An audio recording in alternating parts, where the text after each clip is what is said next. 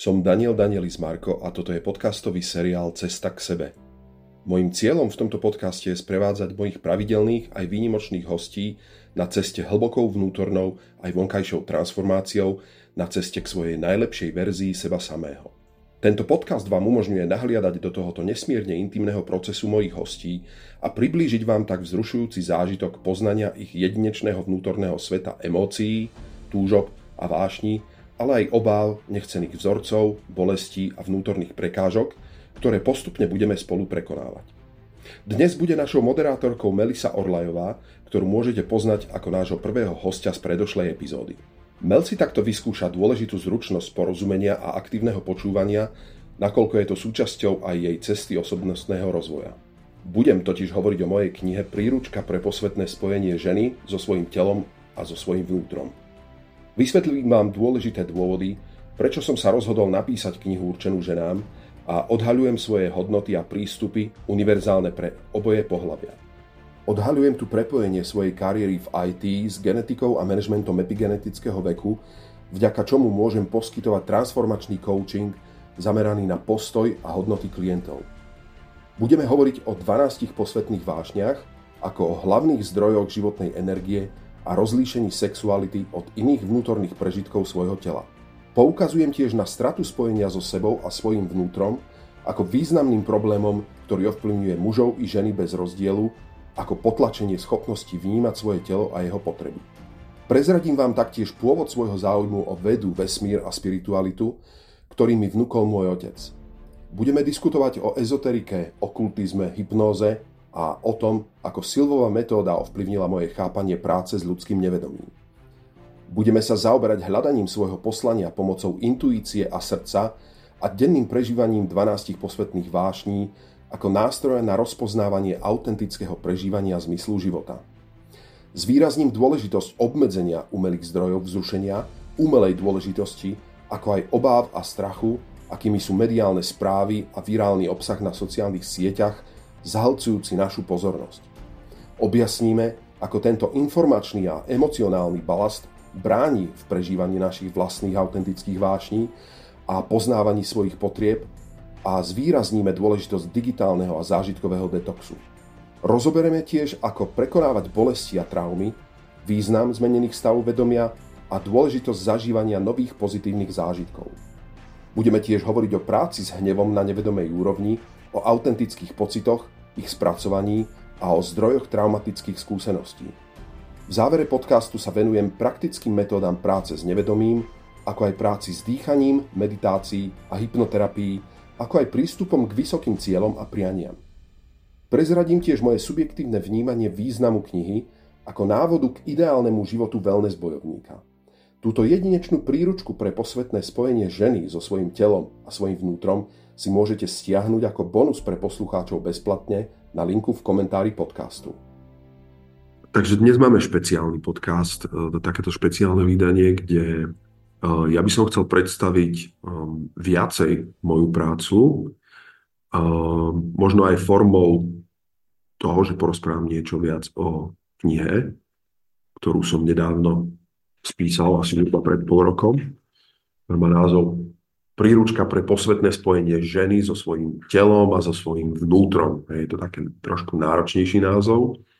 A bude mi pritom vlastne pomáhať Melisa dnes, kde mm, bude dávať mne otázky, bude sa snažiť možno porozumieť lepšie týmto témam a tomu, čo som pôvodne chcel touto knihou povedať. A prostredníctvom aj týchto otázok o knihe vlastne pôjdeme aj ďalej hlbšie do toho, aké sú moje hodnoty, moje nejaké autentické prežívanie aj tejto témy a vôbec, že sa porozprávame o tom, že ako som si ja, chlap, dovolil napísať takú knihu, ako je niečo ako posvetné spojenie ženy so svojím vnútrom a so svojím telom. Či je to teda, môžeme sa rozprávať aj o tom, nakoľko je to len výsada žien, rozprávať o nejakom spojení sa so svojím telom a vnútrom, alebo je to teda univerzálne. Takže Mel, čo by teba zaujímalo na úvod z tohto všetkého prvé? Približ nám, Dani, trošku, čomu sa vlastne venuješ a čo je tvojim životným poslaním? Takže okrem toho, že robím v IT, čo ma v podstate živí, zaoberám sa aj tým, ako vyzerajú informačné technológie v súvislosti s genetikou, genomikou, kde som robil posledný rok aj program na um, management epigenetického veku, kde vlastne robíme s DNA informáciami, preto vlastne tam využívam aj na analýzu tieto schopnosti. Okrem toho ale je môjim hlavným cieľom práca s, s ľuďmi, s ich poslaním, dá sa nazvať, je to transformačný coaching a myslím si, že hlavným nástrojom toho, ako ľudia môžu zmeniť seba, je práca na svojom postoji, na svojich myšlienkach, na, na tom, ako pozerajú na svet a aké majú hodnoty. Keď toto sa podarí niekomu zmeniť, tak si myslím, že zmení aj vlastne seba. Všetko to, čo v živote sa mu nepáči, či už je to fyzická danosť, či je to niečo s nadváhou, alebo zdravotné problémy, čokoľvek v tomto zmysle v rámci tohoto coachingu som postupne dospel k tomu, že pracujeme s množstvom energií ako človek. Ja som ich, si ich tak vnútorne pos, posledných 20 rokov spracovával a vyšlo mi, že je to nejakých 12 posvetných vášní alebo nejakých hybných motorov, motivácií, ktoré máme. A medzi nimi je aj vlastne sexualita. E, je odlišená od e, toho, čo prežívame my ako jednotlivci, ako vzťah so sebou, užívanie si nejakých e, pocitov svojho tela. A odlišujem teda aj sexualitu, keď človek pracuje so svojím partnerom alebo funguje s druhou bytosťou.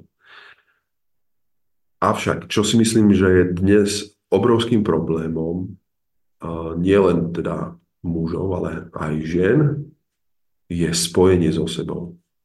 Popisujú to ako stratu spojenia so svojimi pocitmi, so svojimi potrebami.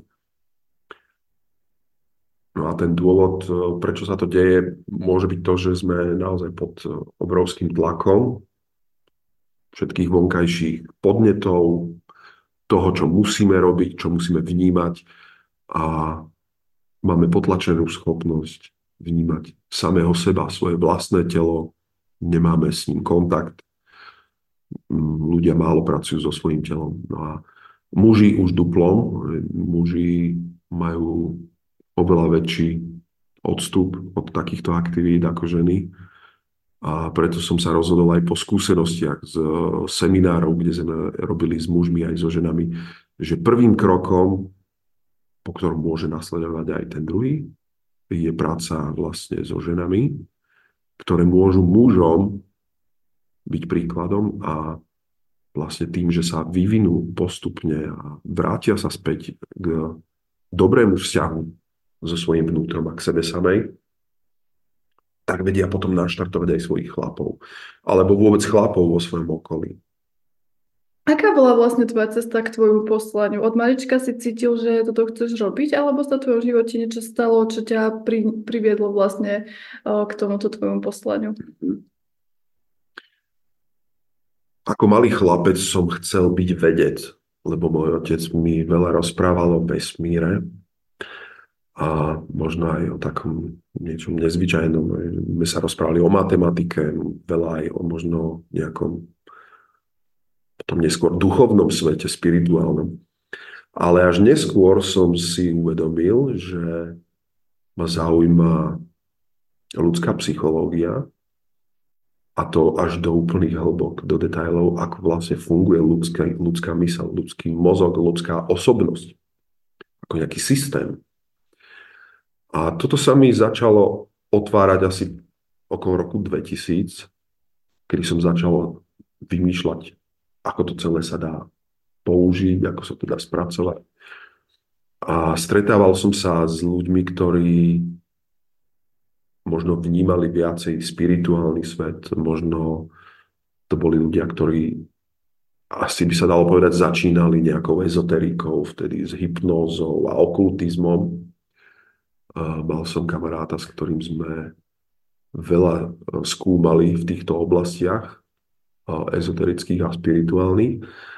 A postupne mi z toho vlastne e, vzýšli mnohé zážitky zo seminárov alebo stretnutí s ľuďmi, kedy som zažíval, akým spôsobom funguje moje vnútro. Ale doplním ešte už ako 15-ročný som vlastne spoznal silovú metódu práce s podvedomím a so svojou myslou. Keď sme v divadle s našim režisérom absolvovali kurz silvovej metódy, to bola ešte taká novinka v 90. rokoch. A tam som vlastne prvýkrát spoznal um, prácu s podvedomím, jeho neuveriteľnú silu, aj čo to vlastne je nevedomie, laicky teda nazývané ako podvedomie. A vyskúšal som si niektoré až dnes možno neuveriteľné techniky toho, ako sa dá pracovať s podvedomím, ako sa dá programovať, keď už tak um, priamo budem hovoriť. A týmto tiež naštartovalo veľa vecí, ktoré mňa spravili iným ako väčšina ľudí. Mal som trochu iný prístup, čo mi aj potom hovorili pedagógovia, napríklad aj na herectve, ktoré som e, chvíľu chodil na VŠMU, že mal som zvláštny prístup, využíval som veci, ktoré bežne ľudia nerobili, aj pri práci so svojím zameraním, s meditáciou alebo s cieľmi ako som fungoval. Takže začal som už v 15, pokračovalo to nejakým vývojom okolo 22-23 rokov, keď už to začalo naozaj byť pre mňa vášňou poznávať ľudí.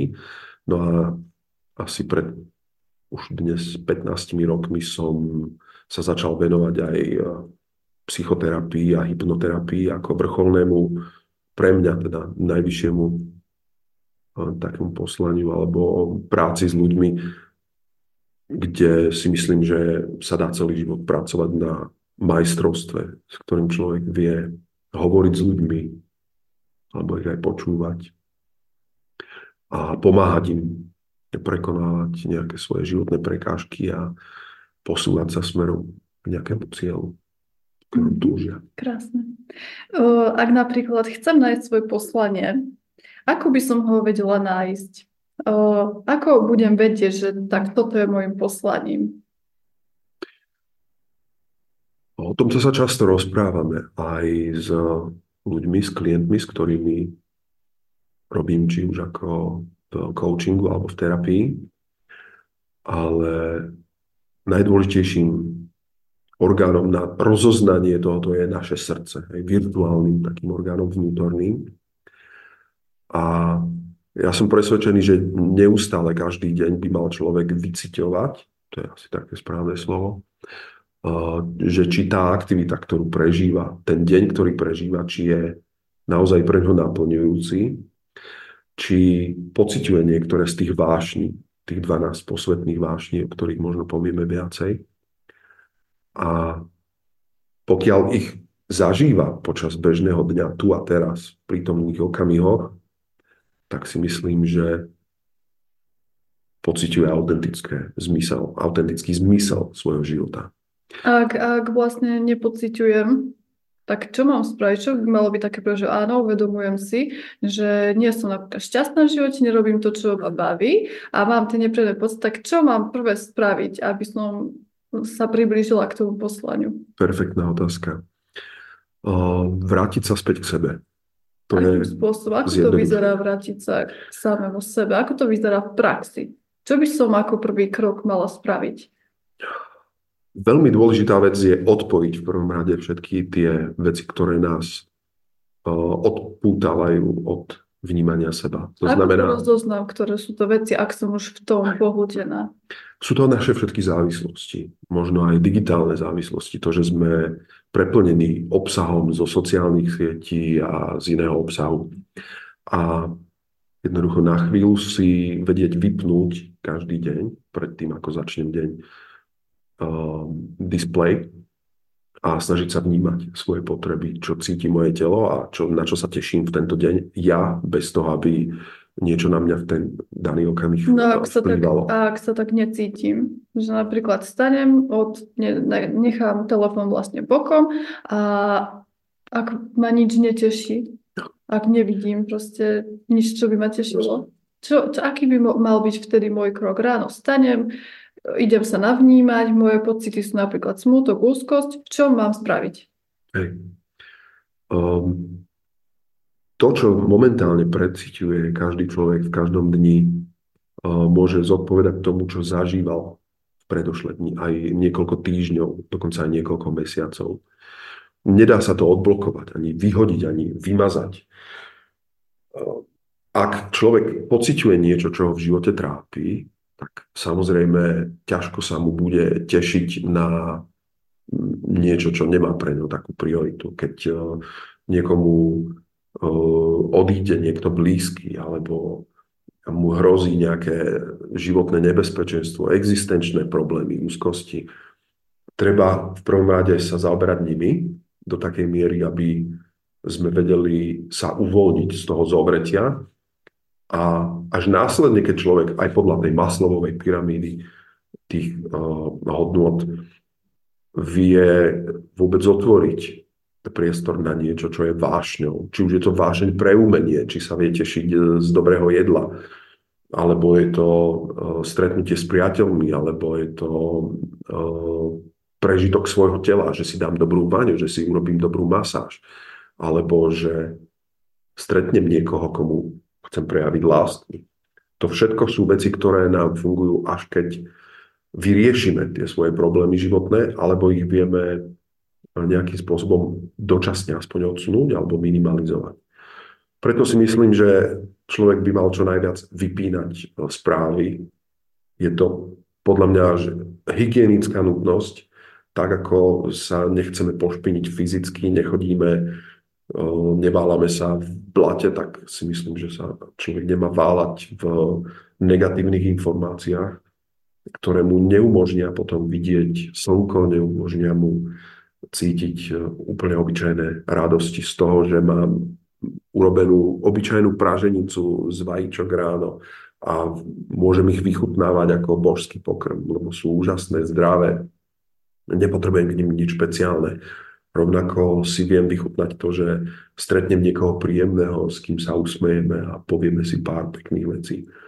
To všetko vyžaduje niečo ako detox, ktorý môže trvať aj dlhšie, pretože ten dopamín, ktorý máme z sociálnych sietí, z extrémnych vecí, z muži už dnes aj z pornografie, žiaľ, to všetko trvá až 2 až 3 týždne, keď sa vrátia tie hladiny dopamínu, toho vzrušenia a vidím to aj na, aj na svojich blízkych, niektorých rodinných príslušníkov, ako strácajú schopnosť cítiť, že čo je vôbec príjemné. Už len čítanie knihy je pre dnešných ľudí veľký problém mladých, pretože vidieť obrovskú akciu, obrovské hry, neuveriteľne silné zážitky, to je taký nášup dopamínu, že tie jednoduché veci ako čítanie nejakej knihy alebo um, pekný zážitok z prírody alebo obyčajné bicyklovanie sa. To, čo sme my ako decka zažívali,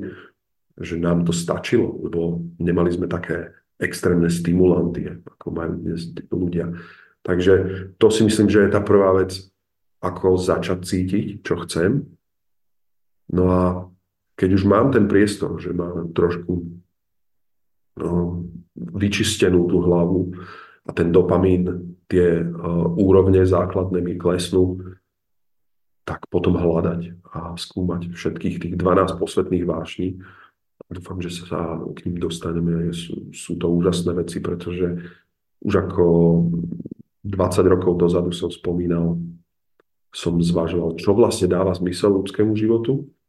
A myslím, že je to práve prežívanie toho, čo nás spája s týmito našimi najhlbšími schopnosťami zažívať krásu, spojenie s Bohom, lásku a vôbec všetky tie príjemné, prirodzené, dobré pocity.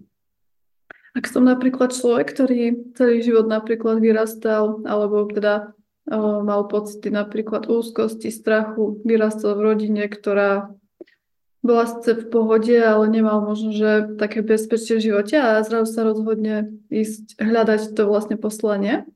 A o, on aj zistí, čo je jeho poslanie, tak ako to vlastne funguje, keď zistím to poslanie, tak už tie emócie z minulosti vlastne odpadnú hneď, alebo sa to stane až časom?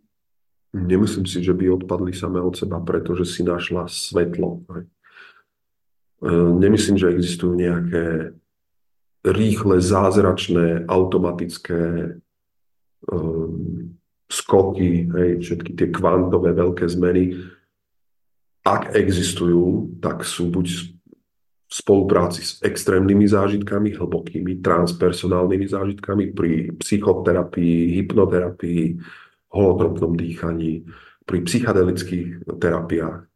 Áno, tam sa môžu udiať veľké skoky, ale nemyslím si, že tým, že nájdeš v živote svetlo, ako nejaké svoje poslanie, že niečo, čo ti rozžiari vnútri hej, srdce a chce ísť za tým, že vďaka tomu strátiš automaticky všetko zlé, ktoré, všetko, čo ťa ťažilo to je neustála práca, ale si myslím, že úzkosť alebo nedostatok lásky, nedostatok naplnenia v živote, prázdnota je takisto možné zaplniť a postupne e, riešiť tým, že mám viacej svetla. Ako sa hovorí, že tma je vlastne len nedostatok svetla. Hej.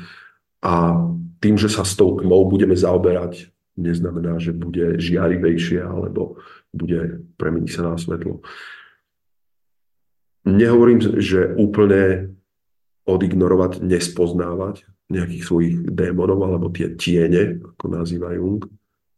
Je dobré o nich vedieť, ale myslím si, že nie je potrebné sa v nich nejakým spôsobom uh, analýzovať, ako robí uh, psychoanalytika alebo psychodynamická psychológia, že že potrebujeme ísť do hĺbky, do našich démonov a temnôt. Ale naopak zameriavať tú svoju realitu a budovať si a postoj, kedy chcem vidieť tie pozitívne veci a pekné a tým postupne tí démoni budú strácať na svoje sile alebo tie, tie, tie temné tiene. Približ nám prosím ťa ako konkrétne pracovať so svojím podvedomím? Napríklad, ak niekto často prežíva hnev a chce s ním pracovať cez to podvedomie, tak akým spôsobom ho vie eliminovať s tou prácou na svojom pod, so mhm. svojím podvedomím? Nemyslím si, že sa dá eliminovať ten pocit toho hnevu priamo, no, pretože má vždy nejakú svoju príčinu a je autentický, je pravdivý Dajme to už napríklad za tebou prišiel nejaký chlap na terapiu a ty s ním a povie ti, že často prežíva v živote hnev. A, hm. ako, o, čo s ním konkrétne začneš robiť? No začal by som v prvom rade s tým, že by som mu dal priestor o, rozprávať sa otvorene o tom, ako to prežíva. Možno by som nešiel až hneď do toho, že prečo, hej, nejaké analýzy ale skôr by som mu dal autentický priestor si to prežiť. E, možno odhalím počas toho aj zároveň zdroj toho, alebo nejakú príčinu, ale nie je to vôbec nutné rozumieť tomu, kedy sa to stalo, ako sa to stalo, pretože často ľudia nevedia povedať, čo z minulosti spôsobilo to, že sú takými, akými sú dnes. To môžu byť veci spojené aj s obdobím ich detstva môžu to byť veci spojené s obdobím perinatálnym, takzvaným, keď boli ešte v, v maternici, vo vývoji pred narodením. A to sú obdobia a príčiny, ktoré veľmi intenzívne ovplyvňujú človeka. Takže sa, tu sa chcem spýtať, že vlastne, lebo teraz je taká móda, že každý hovorí, že to si musíš z detstva odblokovať, lebo to máš z detstva od rodičov. Je naozaj nutné sa šprtať v tom detstve na to, aby sme o, dnes odblokovali nejaký ten svoj vnútorný boj alebo nejakú emóciu, ktorá nás vlastne od malička mhm. stretávala? Myslím si, že nie je potrebné sa vrtať v tom, vyslovene sa akoby vrácať v minulosti. Ale je to nutné? Nedá sa to bez toho? Dokonca to ani nie je možné. My vlastne nemáme nejakú nahrávku minulosti. A to by som chcel aj všetkým liečiteľom a terapeutom možno ako zvýrazniť, že ak sa pýtate človeka na minulosť alebo na niečo, čo ho traumatizovalo, v tom momente ten človek vlastne nanovo vytvára tú traumatickú spomienku a niekedy je možné mu vyrobiť aj to, čo tam ešte nemal. Tým, že začne kreovať, syntetizovať.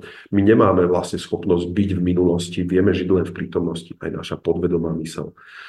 Takže ak by som chcel pracovať s niekým, kto má hnev, kto má nejakú autentickú emóciu, tak pracujem s tou danou jeho emóciou, ktorú má teraz v tejto chvíli a budem sa pýtať na to, ako ju chce zmeniť.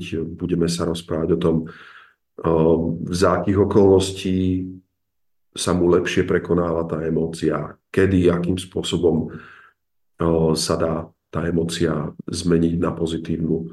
A budeme hľadať riešenia práve zamerané na tú pozitívnu verziu reality. Ja to už vlastne hovoríme aj o tom, ako sa dá ovplyvňovať realita. Hovoríme aj o tom, že to sú veci, ktoré chceme zmeniť v našich postojoch k peniazom, k postoju, k úspechu, k tomu, kto sme, hej, k sami k sebe, e, sami k sebe, k sebe. A to sú princípy, ktoré dnes e, využíva aj prístup nazývaný kvantovanie, veľa ste možno počuli o manifestácii, o sugestiách, afirmáciách, pozitívnych afirmáciách. A práve aj o tých hovorím v tejto knihe, posvetné spojenie ženy so svojím vnútrom a so sebou, kde ukazujem jednoduché možnosti riešenia, ako práve tieto techniky použiť aj sama, aj pre seba v tom, ako sa postavím pred zrkadlom. Začnem, začnem v podstate niečo hovoriť a silou slova, ktorá je za tým, môžem e, vlastne si vyberať, ani nie tak tvoriť, ale vyberať si novú formu reality, ktorá bude pre mňa. Máš nejakú konkrétnu techniku na prácu s podvedomím? Áno, je ich niekoľko aj v tej knihe. Tak nám spomínal.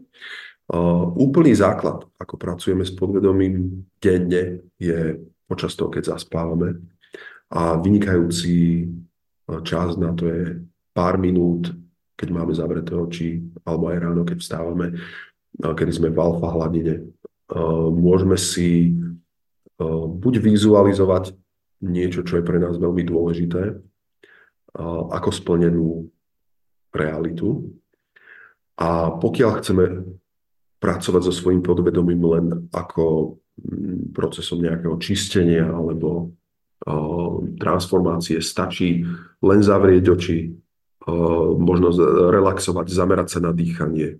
Možností je veľmi veľa, štvorcové dýchanie, rôzne iné zádrže v dýchaní ale všetky ostatné, všetky tieto metódy len hovoria o tom, že zameriam sa na svoje vnútro, dýchanie je k tomu úžasné, lebo dýchať vieme aj vedome, aj podvedome, môžeme striedať toto prežívanie a následne necháme, to je môj prístup, úplne voľne plynúť svoje myšlienky.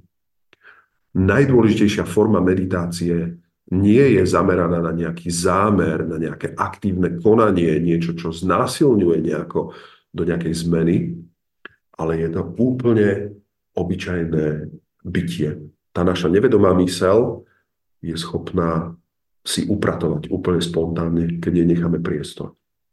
A podobne vyzerá aj prázdna hypnóza, ktorú robím často s klientmi, kedy nemám nejaké strategické intervencie, nejaké konkrétne zámery, kde by som ja mal nejako manipulovať, čo považujem takisto za trúfalosť aj s podvedomím druhého človeka, ale nechávam priestor. A iba toho človeka vediem k tomu, aby prešiel nejakou indukciou, postupným navodením zmeneného stavu vedomia k niečomu, čo sme si možno povedali ako tému, veľmi hrubo povedanú, možno v tom prípravnom rozhovore, ktorý je veľmi dôležitý. A následne necháme nevedomú mysel iba, aby úplne spontánne sa túlala a riešila to, čo potrebuje riešiť. bez toho, aby som to nejako obmedzoval časovo a teraz skončíme a teraz odpočítam a vrátiš sa späť a neviem čo podobné. Málo kedy to robí. Ak si napríklad afirmujem, alebo chcela by som uh, si do svojho života napríklad pritiahnuť, že chcem zarábať 10 tisíc mesačne, ale moje podvedomie mi tam hádže nejaké uh, presvedčenia a ja by som si ich napísala na papier, tak akým spôsobom mám pracovať vlastne s tým podvedomím a s tými negatívnymi myšlenkami, ktoré ovplyvňujú vlastne potom to splňanie tej, toho môjho sna. Mm-hmm. Napríklad, hej, ako som spomenula, chcem zarábať 10 tisíc, ale mne podvedomie hovorí, že a to ako o, peniaze kazia napríklad charakter alebo rôzne iné presvedčenia, ktoré máme. Ako s tým naložiť? Stačí iba napríklad, že budem meditovať, nebudem si tieto myšlenky všímať? Myslím si, že tu si povedala veľmi podstatnú vec, že nestačí len vysloviť si nejaké prianie, ale musí nastať veľmi zvláštna súhra kedy vlastne tvoje podvedomie, tvoja duša je v sú, súlade s tvojim rozumom. To znamená, nestačí len vysloviť slova, ktorým neveríš, ty musíš vysloviť slova takým spôsobom a dať ich do takej verzie, ktorá je uveriteľná aj tvojmu rozumu. E, to spomínam vlastne v tejto knihe, akým spôsobom e, budovať svoju realitu, ako vnímať seba, že som krajšia, ako vnímať, že som úspešnejšia, je dôležité voliť slova také, ktoré nie sú v rozpore s tým, čomu ty veríš, tvojim osobným presvedčením. Dá sa obchádzať e, vnútorné presvedčenie a viera, ale na to sú práve e, techniky, kedy si v zmenenom stave vedomia, počas práce v tranze alebo v ľahkej hypnóze, kedy sú oslabené práve tieto blokujúce. No a keď sa vlastne nástroje. preberem z toho, tak sa neoživia?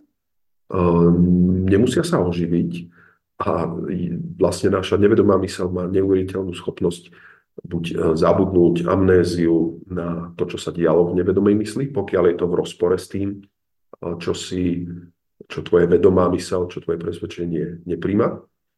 A tak je vlastne aj úžasné to, že v hypnoterapii môžu prebiehať úžasné zmeny bez toho, aby si narážala na odpor vedomého, vedomej mysle alebo ega. To znamená, veľa vecí, ktoré človek v bežnom stave by nebol schopný akceptovať, tak je schopný prijať. Um, to sú vlastne aj tie známe, um, nechválne teda známe dopady um, na hypnoterapiu a hypnózu, kedy ľudia majú pocit, že môžu byť manipulovaní alebo že sa im môže stať niečo, čo nechcú a že niekto prevezme kontrolu nad ich podvedomím alebo ich nejakým konaním, ktoré nebudú mať pod kontrolou. Skôr si myslím, že je tam to, že vieme obísť v dobrej terapii vedomé obmedzenia a vzorce, ktoré inak neumožňujú urobiť nejakú pozitívnu zmenu. Takže ja ak napríklad pracujem na, tým, na svojom podvedomí formou takou, že si vlastne tie o, myšlenky všetky z podvedomej mysli vytiahnem a napíšem na papier, to znamená, že už ich viacej nemám riešiť? Stačí, že si ich iba uvedomím? Um, nemyslím si, že akoukoľvek vedomou aktivitou alebo iba tým, že ich dám na papier, že by prestali existovať. Ale je veľmi dobré hľadať možno aj s terapeutom, narratívne postupy, ako že prerozprávať príbeh tvojho života tak, aby bol uveriteľný a prerozprávať uh, tvoj zámer tak, aby bol pre teba schodný. To znamená, príklad poviem, ak ty chceš zarábať 10 tisíc eur mesačne, tak uh, si vytvoríš plán, ktorý bude akceptovateľný pre teba a bude znamenať to, že začneš zarábať najprv 1000 eur mesačne a budeš vedieť jasný postup po krokoch, to už hovoríme skôr o coachingu, aj to už nie je terapia. Tu už neriešime nejakú um, nejakú... No ale tiež je to práca s podvedomím. Áno, je, aj rovnako. Uh, akurát tam nie je ten problém, že by si mala nejaký nežiaducí symptóm. Hej. Je to jednoducho len tvoja túžba, ktorú chceš vyriešiť prístup je absolútne rovnaký, či sa jedná o choro- niečo, čo niekto nazve nežiaduci symptóm, nešťastne nazývaný aj ako choroba, nebude aj dokonca, že psych, psycholo, psychiatrická alebo psychiatrické ochorenie, takisto môžem pracovať s tým, že túžiš byť úspešná, mať 10 tisíc, alebo nájsť si muža svojho života, alebo mať nádherné telo. Takže mám kaša na to podvedomie a mám si stále vlastne iba vizualizovať ten svoj sen. A ono to podvedomie, tie myšlenky a všetko to, čo mám nahromadené v podvedomí sa postupne bude vytrácať? Čím viac tvoja vedomá mysel bude vidieť, že kráčaš a že darí sa ti robiť tie malé kroky k tomu čiastkovému výsledku, tým viac budeš presvedčená aj ako vedomá mysel, že si na ceste. A mne sa páči stále Veľmi sa opieram o knihu Vadima Zelanda, uh, ovplyvňovanie reality, realita, transfer, transurfing reality, kde hovorí o tom, že v skutočnosti sa sny a ciele takmer nikomu neuskutočňujú. Pretože to, čo sa naozaj podarí človeku, je iba keď verí tomu, čo robí, že je, že je na ceste, až do takej miery, že je to pre ňu neodškrípiteľná realita tu a teraz. To znamená, že neodpája sa od toho ako v nejakej dualite, že tam je nejaký cieľ niekde vzdialený, o ktorom iba snívam, ale že tu teraz vnímam, ako robím malé kroky k niečomu, čo je neodškriepiteľne na dosah. A je to prvý krok k tomu, aby sa mi na záver podaril aj ten veľký. To znamená, viem, keď viem zarobiť opakovateľným alebo nejakým škálovateľným spôsobom tisíc eur a idem k tomu postupne malými krokmi, viem, že keď to urobím 10 krát, tak, alebo budeme to robiť desiatí, budem mať 10 spolupracovníkov, každý z nás urobí hodnotu v sume tisíc eur, tak mi to dáva aj logický zmysel, že a tých 10 tisíc eur zarobí. A ak ma to nebaví? Tak, to bolo presne to, čo som chcel povedať. Uh, ľudia často prídu na to, že ich predsavzatia ciele nie sú energetizované. Nemajú tú šťavu, nemajú naplnenie tými vášňami. To, čo sme hovorili, tou životnou silou. A preto je veľmi dôležité aj pri manifestácii uh, naplňať tie slova tým, čo nás naozaj baví, v čo máme, čo pociťujeme ako autentickú vášeň už na tej ceste. Preto sa aj hovorí, že cesta musí byť už cieľom. Že užívam si to, že každý deň robím niečo, čo ma nesmierne naplňa. A to vlastne ideme aj k tomu uh, ideálu japonskému, Ikagai, ktorý hovorí o tom, že uh, dobré poslanie životné, alebo nejaký, nejaké životné mission, by mala splňať štyri kritéria.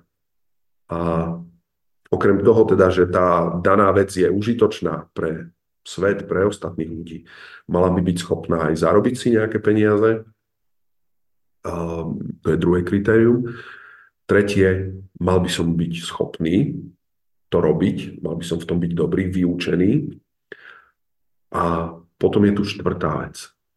Či odhadneš, čo je tá štvrtá vec? Povedz nám ty. Je to úplne jednoduchá vec, na ktorú mnoho ľudí zabúda, že napriek tomu, že som v niečom perfektný, mám to vyštudované, veľmi dobre mi to ide, zarábam s tým peniaze a dokonca je to užitočné, tak ľudia sú schopní to robiť celé roky bez toho, aby to naozaj milovali. Že buď robia niečo pre peniaze, a povedia si, a dokonca sa pomýlia. chcem. Milne si dokonca zamenia uh, túžbu po peniazoch a tým, že majú pocit, ten gamblingový pocit, že im pribúdajú nejaké číselka, že to je ten zmysel ich života. A zabudnú na to, že keby tam tie číselka neboli, tak samotné, ja neviem, práca, hej, nejaká rutinná robota na počítači by im absolútne nedávala zmysel lebo samotná o sebe nemá naplnenie, nie sú v nej žiadne vášne, nie sú v nej, nepomáham tým nikomu, nerobí mi to ani dobre, nerobí ma to zdravším, um, netvorím žiadnu hodnotu, takže nemilujem to. Takže tá štvrtá ingrediencia do toho, ako nájsť dobré životné poslanie, je to, že to musím milovať. A keď to jednoducho je naplnené každodennou vášňou, tým, čo by som robil, ako hovorím aj v noci o druhej, bez toho, aby mi za to platili, tak je toto správne. A môžem sa tým, za tým vydať, aj keby to bolo niečo, čo bude vyžadovať občas ťažké obdobie, kedy jednoducho nemám ani peniaze, nemám z toho okamžitý prospech. Dokonca ľudia ešte do, nevidia ani uh, úžitok z toho. Podobne vyzeralo aj písanie tej knihy. Uh, táto kniha, táto téma, posvetné spojenie ženy so svojím telom a so svojím vnútrom bolo pre mňa tak naplňujúce, že napriek tomu, že to trvalo mesiace, ľudia nerozoznajú hneď všetko, čo, čo je ako prínosné. Tak napriek tomu ma to nesmierne bavilo, pretože prácu s tými najhlbšími úrovňami vášne, špeciálne teda u žien, sú pre mňa hlboko naplňujúce. Či už to bude vo forme terapie, mužsko-ženských kruhov, alebo práce s posvetnou sexualitou. Vždy to bude pre mňa niečo, čo budem robiť s obrovskou vášňou, značením, aj keď to nebude hneď zarábať veľké peniaze, aj keď to hneď ľudia nebudú rozoznávať ako niečo svetaborné, ale vďaka práve tomu, že je tam naplnenie tou energiou toho, že to milujem, že je to niečo, čo je mi blízke, to je odsudené na úspech. Tak ako väčšina z vecí. A môžem to robiť dlhodobo. Takže ako to vlastne, keď robím to, čo milujem, tak o, to znamená aj, že môj život je už perfektný a nezažívam zlé situácie v živote? Nie, naopak. To, že robíš niečo, čo miluješ, ti len vlastne stále svieti ako majak v pozadí aj vo veľmi ťažkej temnej noci, ktorá môže byť, že si bez peňazí, alebo môže byť v tom, že nemáš okolo seba ľudí, ktorí by ťa podporili a povedali, no je úžasné, hej, nie sme v Amerike, na Slovensku ti každý povie len, že no dobre, dneska sa ti to podarilo a možno zajtra ti to nepojde. Hej. To všetko si schopná prekonať, pokiaľ to robíš pre svoj dobrý pocit v prvom rade a až potom všetko ostatné začne prichádzať. A je fajn vybrať si z tých vecí, ktoré miluješ, takú, ktorá automaticky aj vieš, že prinesie nejaké zdroje, lebo je užitočná pre druhých ľudí a sú ochotní za to zaplatiť. Spôsob na to sa vždy sám nejakým spôsobom nájde. No a optimálne, ak si v tom aj buď vyučená, alebo máš nejaké schopnosti, vieš, že si našla svoju nejakú výnimočnosť. Každý z nás je geneticky jedinečný, ako teraz uh, píše Robert Greene v jednej veľmi zaujímavej knižke, mastery, majstrovstvo, že každý jeden človek na celom svete sa rodí ako dieťa geniálne. To hovorili aj iní uh, ľudia, Sir Ken Robbins, že deti sú prirodzene geniálne a proces školstva ich postupne tej geniality zbavuje tým, že im hovorí, ako by mali vyzerať ak chcú byť úspešné, aké sú vzorce úspechu, aké sú tie vychodené cestičky, že keď raz chceš byť úspešný, musíš mať vysokú školu, musíš byť lekárom a právnikom. No, to je v podstate zhrnutie toho, ako dnešná nejaká spoločnosť si predstavuje úspech. Pritom tých ciest je toľko, koľko je ľudí na svete a každý, keď objaví tú svoju jedinečnosť, či už danú genetikou, kultúrou, rodinou, tak je schopný, ak si to dovolí, odhaliť e, svoju genialitu a niečo, čo bude milovať a zároveň jedinečne to bude ovládať. Bude to spojením niečoho, čo sa nikomu ani nesníva. Že ten človek je preto hodnotný a úžasný. Aká je súvislosť medzi sebahodnotou a medzi poslaním, môjim poslaním? Dá sa bez svojej sebahodnoty dosiahnuť svoje životné poslanie? Alebo teda dá sa milovať a byť úspešný v tom, čo ma naplňa, bez toho, aby som mal svoju vnútornú sebahodnotu rozvinutú. Mhm. Myslím, že sú to veci, ktoré môžu postupne sa vzájomne podporovať. Objaviť svoje poslanie môžeš, alebo ktokoľvek môže objaviť niečo, čo ho naozaj naplňa, aj napriek tomu, že nemá ešte úplne vyriešenú tú svoju sebahodnotu, necíti sa ako kompetentný. Môžem vedieť, že milujem kone, ale jednoducho necítim sa, že by som v živote mohol asi sadnúť na koňa, aj keď je to trošku zvláštne. Ale môžem napríklad vedieť, že neviem absolútne uh, sa starať o koníkov, hej, ako hypoterapia, alebo že chcem robiť nejakú činnosť s nimi, mi je úplne vzdialená, ale neznamená to, že nemôžem cítiť to, že kone sú môj život. Podobne umenie. Niekto mohol začať ako úplný amatér. A stalo sa to už aj fotografom mnohým, ktorí jednoducho nemali veľké vzdelanie alebo iným umelcom, ale jednoducho oveľa väčšia, a to spomínajú aj uh, spomínaný Green, oveľa dôležitejšia vec ako nejaká vrodená genialita je uh, moment, v ktorom prežijeme ešte ako v detstve, že toto milujem. A veľmi často sa dá nájsť niekde ďaleko v detstve takýto moment, kedy si spomenieme, že áno, vtedy som si uvedomil, uvedomila, že toto je niečo úžasné, čo ma absolútne fascinuje a toto môže byť jednoducho našou cestou. Toto som presne ja mala v škole.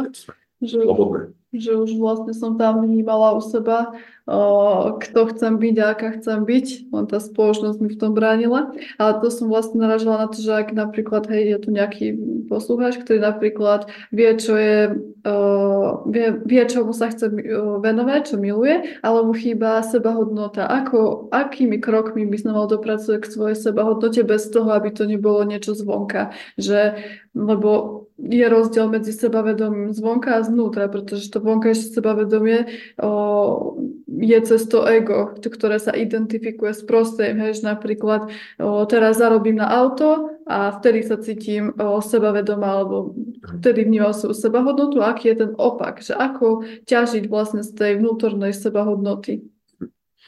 To je absolútne dôležitá vec. Uh, nebyť závislý na pochvale, na uznaní druhých ľudí, ale na tej intrizickej vnútornej motivácii, že ja sám som pre seba dostatočne dobrý. Ako, ako sa to v praxi napríklad trénuje? Napríklad ja, dám iba príklad hovorím, ja by som bola žena, ktorá o, celý život napríklad nenávidela svoje telo.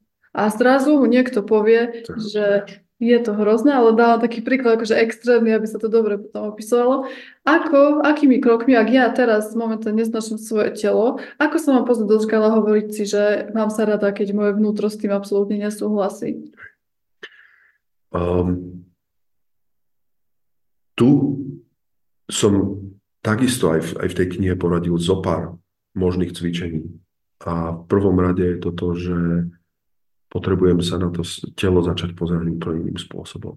Ale rozumieť tomu. Spravila, ak, lebo ak vieme, ako nám funguje myseľ a ako sa vytvárajú synapsie v mozgu, ktoré ovplyvňujú potom naše emócie, to znamená, že ja si môžem hovoriť tie pozitívne veci, keď ich necítim. Ja najskôr musím mať ten prežitok. A ako sa k nemu dostanem, ak som ho napríklad v živote nezažila?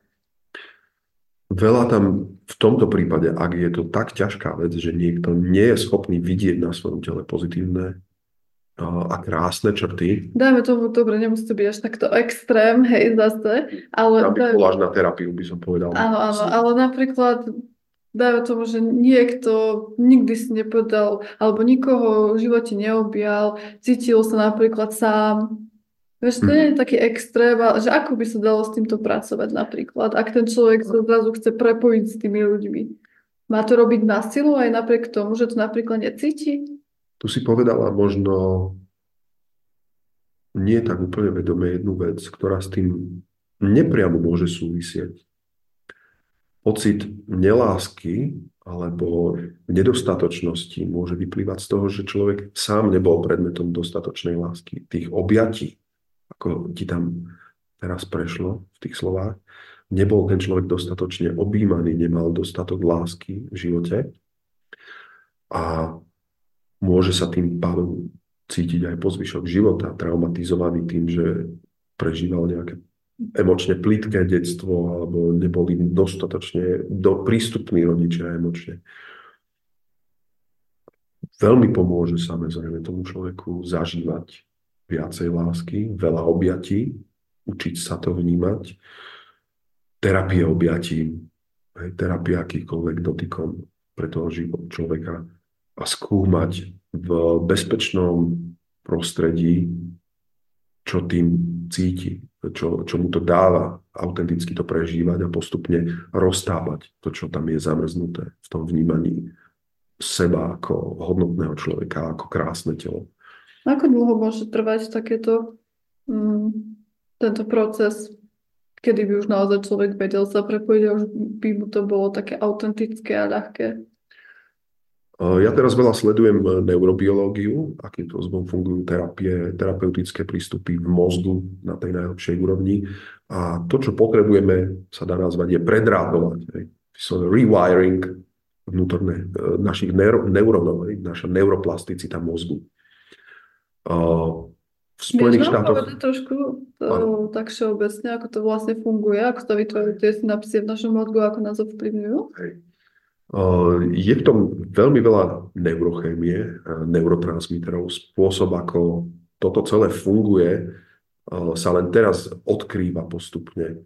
A v Spojených štátoch momentálne sa otvára úžasný výskum aj asistencie s niektorými psychedelickými látkami, s psilocibínom alebo aj s, s LSD z MDMA takisto, známym u nás nechválne tiež ako extáza, ale špeciálne počas terapii, napríklad z MDMA, sú schopní už v priebehu dvoch sedení urobiť trvalé zmeny v, v mozgu, vďaka tomu, že táto substancia aktivuje niektoré neurotransmitery a taký, dá sa povedať, až komplexný holografický prístup k k celému mozgu naraz. Hej. Tam funguje synestéza, že uh, klienti počas terapie začnú mať radi hudbu, ktorú dovtedy nemali radi a dokonca im pretrváva tento zážitok aj po tej terapii. To znamená, že sú tam v konkrétnych štúdiách preukázané uh, zmeny neuroplasticity mozgu, ktoré dokonca pretrvávajú celé týždne alebo niektoré aj dlhodobo. A má to obrovský dopad aj na posttraumatické poruchy, kedy vlastne e, je človek doslova schopný predrátovať to, čo mal vlastne niekde v hĺbke nastavené. Ak zažijem v živote nejakú traumu, čo sa stane v mojom mozgu? To je výborná definícia traumy konkrétna, že trauma nie je automaticky každá negatívna skúsenosť. Presne takto je definovaná trauma, že vytvorí trvalú zmenu v nastaveniach v podstate nervového systému človeka tak, že funguje novým, nejakým spôsobom pre neho škodlivým spôsobom alebo nedostačujúcim spôsobom. Vtedy je to vlastne trauma. Spôsob, ako zmeniť toto predrátovanie, je veľmi zaujímavá vec, že nefunguje to len tak, že nejakým spôsobom to rozpojíme Nedávno som počúval práve o tomto zaujímavý rozhovor s americkými e, neurovedcami, že tam je potrebné vlastne vytvoriť úplne nové dráhy, kvázi akoby ten pozitívny zážitok. A sú tam ešte ďalšie niektoré e, podmienky, ktoré ale presnejšie, ako neviem teraz si spomenúť, ale niektoré z nich sú aj práve, ako som spomínal, aj asistencia toho, že buď nejakými substanciami, ale prvom rade aj hlbokým zmeneným stavom vedomia napríklad. To znamená, v bežnom vedomom stave, keby sme sa len rozprávali, to môže trvať 10 rokov, napríklad v, počas psychoanalytického prístupu v psychoterapii, kedy budeme sa rozprávať o tom, že aké to bolo v tom detstve, keď e, si zažil tú traumu. Alebo sú riešenia, kedy e, sa ľudské nevedomie dostáva do úplne iných stavov a je prístupné zmenám a tej neuroplasticite, či už počas holotropného dýchania alebo nejakých psychedelických sedení. Týmto samozrejme nemotivujem ani ne, nepodsúvam, aby niekto testoval tieto zmeny sám. Je dôležité to robiť v kontexte klinickom s niekým, kto má skúsenosti a samozrejme e, môže legálne pracovať s týmito látkami. Mne sa páči to prirovnanie k dielnici, že vlastne ak v živote zažijeme nejakú nepríjemnú situáciu, ktorá sa nám ešte aj opakuje, tak to znamená, že v mozgu vlastne sa vytvoria nové tie synapsie, a ktoré sa opakovanými o, podobnými emóciami a reakciami na nejaké situácie vlastne upevňujú. A ich o, ako keby zneškodnenie v úvodzovkách znamená o, tú opačnú situáciu, napríklad reagoval som na nejakú situáciu hnevom a ja začnem na to pracovať a tá opačná pozitívna reakcia na to sa mi vytvorí vlastne v mozgu nové synaptické tie vlákna a tie druhé vlastne začnú o, oslabovať. To znamená, že napríklad keď neustále po diálnici chodíme, tak sa rozsvieti tá diálnica a keď prestavíme, tak ona zhasne. A keď zase vlastne o, zase ideme na tú diálnicu, tak sa zase rozsvieti. Takže to znamená, že aj keď zase budeme re- reagovať na tú situáciu napríklad hnevom, tak zase nám rozsvietia vlastne tie, tie, tá diálnica v úvodzovkách. Výborný, úplne jednoduchý príklad, prečo Hej. nefunguje rozprávať sa o samotnej traume iba, no. ale musíme sa začať orientovať aj na nejaký Lebo pozitívny nový prístup. Hej. Aby sa proste v našom mozgu vytvorilo nejaké nové. Uh, ty si napísal vlastne aj knihu, Povedz nám, je názov, ako sa volá táto kniha? Už sme už spomínali, posvetné spojenie ženy so svojím vnútrom a so svojím telom. Čo ťa viedlo k napísaniu takéto knihy?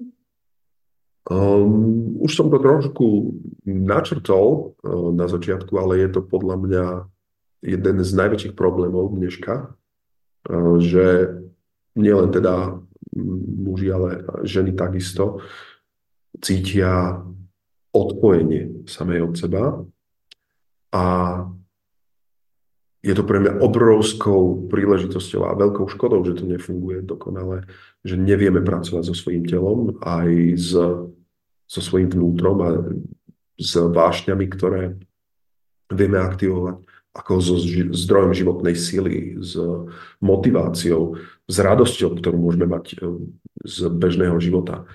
Takže spojiť sa so sebou a so svojím vnútrom je dnes jedna z najväčších víziev a príležitostí nielen teda pre ženy, ale aj pre mužov. Ale ako som hovoril, vybral som si práve ženy, pretože ich prístup je špecifický, iný ako u mužov, ale zároveň uh, tie prístupy sú univerzálne. Nie je to o tom, že by som hovoril uh, ženám, ako sa svojim ženským spôsobom majú prežívať. Hovorím o tom, aké sú všetky dostupné, či už terapeutické možnosti, alebo um, iné prístupy, či už v coachingu, alebo v seba poznávaní, ktoré môžu pomôcť tomu, aby sa žena napojila na seba, na svoje potreby, na svoje telo a využila vlastne všetky jeho zdroje, energiu, motiváciu na svoje bežné prežívanie, svoje šťastie a naplnenie v pracovnom, rodinnom živote, aby sa naučila naplno prežívať aj e, svoj intimný život, aby fungovala jednoducho v harmonii so sebou, s partnermi, so svojimi potrebami v prvom rade. O, ako pochopím a príjmem svoju sexuálnu identitu? Identitu v zmysle ako je to? Myslíš uh, orientácie? Áno, že napríklad, ako je možné, že uh, v dnešnej dobe hlavne, uh, že tu vyhlasujú ľudia, že oni sú proste, uh, ako sa to povie nejak odbornejšie, proste, že povie, povedia si, že ja som gay a ako na to prišli, alebo v čom je to? Je to nejaká psychická porucha, alebo je to normálne podľa teba, alebo prečo sa toto môže diať? Um, myslím si, že sexuálna orientácia ako spôsob správania a túžby po konkrétnom nejakom konaní, po uh, naplnení toho sexuálneho pudu, ale myslím si aj, že uh, intimnosti v živote nejakých emočných potrieb je tak zložitý systém, že uh, jednoducho niekedy sa stane, že v mužskom tele sa objaví podstate software, ktorý je zameraný na ženské prežívanie. To znamená, jednoducho povedané, že v ženskom tele je mužská duša, to je jedna z možností, kedy žena sa cíti viac ako muž. A rovnako sa môže stať, že v mužovi sa objaví ženská duša, alebo že ten software, program, ktorý zdedí a myslím, že je to dnes už dosť preukázané, že je to v podstate priamo geneticky už nastavené. Um, Takže nemám možnosť napríklad to zmeniť v tom živote? Uh, to je niečo keby dané, že proste takto sa narodilo, to je tiež nejaká úvodzovka, že moje poslanie, alebo ako by som to nazvala, že je to proste nastavenie také, aké Áno. Ja si myslím, že eh, aj výskumy tomu hovorí. Nie som expert na uh, sexuálnu orientáciu priamo, ale z toho, čo viem, um, nie je to niečo, čo by sme si mohli vybrať alebo čo by sa nejako mohlo výrazne ovplyvniť počas nášho života. Takže už u veľmi malých detí sú zrejme prvky toho, že uh, jednoducho, že chlapec sa jednoducho ho priťahuje obliekať sa ako dievča. Tá jemnosť, uh, tie vzorce správania aj toho prejavu má vlastne už ako už v ranom veku. Bez toho, aby pošiel do puberty, aby v ňom začali fungovať pohlavné hormóny, už vtedy sa prejavuje u ňom vlastne tá orientácia, že je vlastne na tej druhej strane. Mení sa nejaká chemická reakcia v tele? Určite áno. Ja som presvedčený, že aj u mužov, ktorí sú opačne orientovaní, alebo teda homosexuálnych, je zrejme, že majú iné nastavenia ale to nie, nie je dôvodom ich homosexuality, ja si myslím naopak, je to dôsledkom eh, ich duševného stavu. To znamená, že tá duša, ktorá je v nich, produkuje určitý spôsob ehm, fungovania aj endokrinného systému, všetkých hormónov, ktoré sú tam. Tí muži môžu zažívať jednoducho aj hormonálny stav do veľkej miery, ktorý je blízky ženskému viac ako tomu mužskému. To znamená možno zníženým testosterónom a následne to vedia ovplyvniť aj tak, že keď uh, si urobia vlastne, vyberú tú cestu zmeny pohľavia, tak Takže môžu sa... zmeniť hormóny úplne. Takže keď sa vlastne rozprávame o tom, že našimi myšlienkami si vieme zmeniť život, to teda neplatí na ľudí, ktorí sú, ktorí sa napríklad narodili a napríklad majú byť v tomto živote opačným pohľavím, ako v skutočnosti sú? Ja si myslím, že si oni zmenia dokonca nielen svoj život, ale sú schopní si meniť Takže sú schopní aj svoje telo. Áno. Mhm. Potom už aj zámerne. Dá sa povedať, že im uh, mužské hormóny bránia v tom, aby mohli byť vyjadrení naplno tak, ako chcú byť ako ženou. Alebo naopak, uh, žena, ktorá chce byť mužom a pociťuje v sebe tú silu toho mužského elementu. Hej, vieme sa rozprávať o mužskom a o ženskom elemente, tá žena pociťuje duchovnú kvalitu toho muža a bránia jej v tom mužské hormóny alebo ženské hormóny alebo ich nedostatok a môže jednoducho následne sa cítiť naplnená a šťastná, keď si dá napríklad e, testosterónovú e, náhradnú terapiu, že e, po všetkých tých zákrokoch a konzultáciách má oficiálne indikované a môže si dávať testosterón dodatočne, napriek tomu, že nemá prírodzený zdroj a vtedy sa cíti naozaj naplnená, že jej duša je v súlade s jej telom a silou svojej myšlienky, jej ducha sa zmení nielen jej život, ale aj jej telo dokonca. Ako, ako si aktivujem seba lásku a úctu voči sebe? Ja som hovoril o afirmáciách. Aj v knihe spomínam možnosť toho, že slovo má obrovskú silu a to cvičenie môže byť také, že sa jednoducho postavím ráno pred zrkadlo a budem opakovať slova, pozorovať, čo je na mne cenné, čo sa mne na sebe páči a vyslovovať slova, ktoré budú hodnotiť nielen to, čo vidím, ale aj to, čo si o sebe myslím. Či už budem hovoriť, že milujem svoju verziu toho, aká som. Um, ohodnotím to, čo je na mne naozaj viditeľne pekné, to, čo je úspešné, to, čo sa mne možno na sebe páči, hľadať tie pozitívne uh, črty na svojom tele. Ďalšou možnosťou je začať si písať denník a jednoducho hľadať tie pozitívne veci, ktoré som zažil alebo za ktoré som vďačná, vďačný. Môžu to aj muži rovnako robiť, som spomínal, to sú univerzálne techniky. No a jednoducho tú sebahodnotu postupne objavovať e, tým, že budem aj rozumom, aj vedomou myslou chápať, e, vnímať, čo je na mne hodnotné a čo je cenné.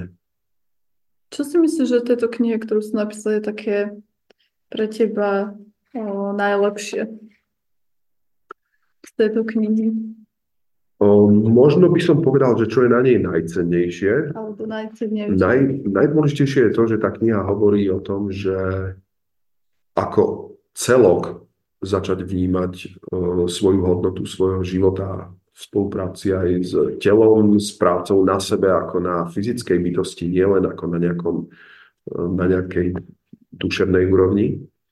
A venujem sa tam aj uh, rozvoju fyzického tela, životospráve, pretože je to tiež moje zameranie aj v tom coachingu, kde sa venujem nejakým osobným rozvojom komplexného nejakého wellness bojovníka, takého ideálu. Takže tá kniha hovorí o tom, ako naozaj zlepšiť seba alebo otvoriť si svoje schopnosti na najlepšiu verziu seba samého, seba samej prípadne. Takže je to veľmi komplexné zo všetkých strán, aj čo sa týka regenerácie, výživy, možno suplementov, práce na svojom na svojom uh, intimnom živote, na vnímaní svojho tela, svojich potrieb, emócií. No a samozrejme nevynechávam tam ani vzťahy, akým spôsobom budovať vzťahy, či už partnerské, alebo aj teda v intimnom živote. Krásne. Dobre, chcel by si nám ešte niečo povedať alebo odkázať poslucháčom?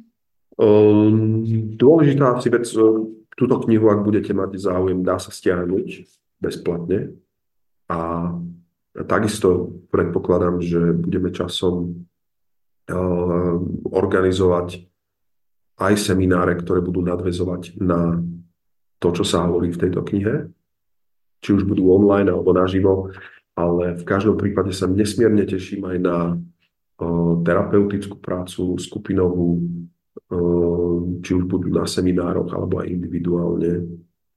Je to moja veľká vášeň a dúfam, že sa mi podarí sprevádzať ešte mnoho ľudí, či už to bude aj jednotlivcov alebo aj párov na takýchto transformačných veľkých zmenách k lepšej verzii seba samého, k šťastnejšej verzii svojho života, kedy ľudia, každý z nás má možnosť žiť jednoducho vo svojej dokonalej rozprávke, ktorá môže byť úplne normálnou realitou. Ďakujeme pekne. Ďakujem ti za vynikajúce moderovanie.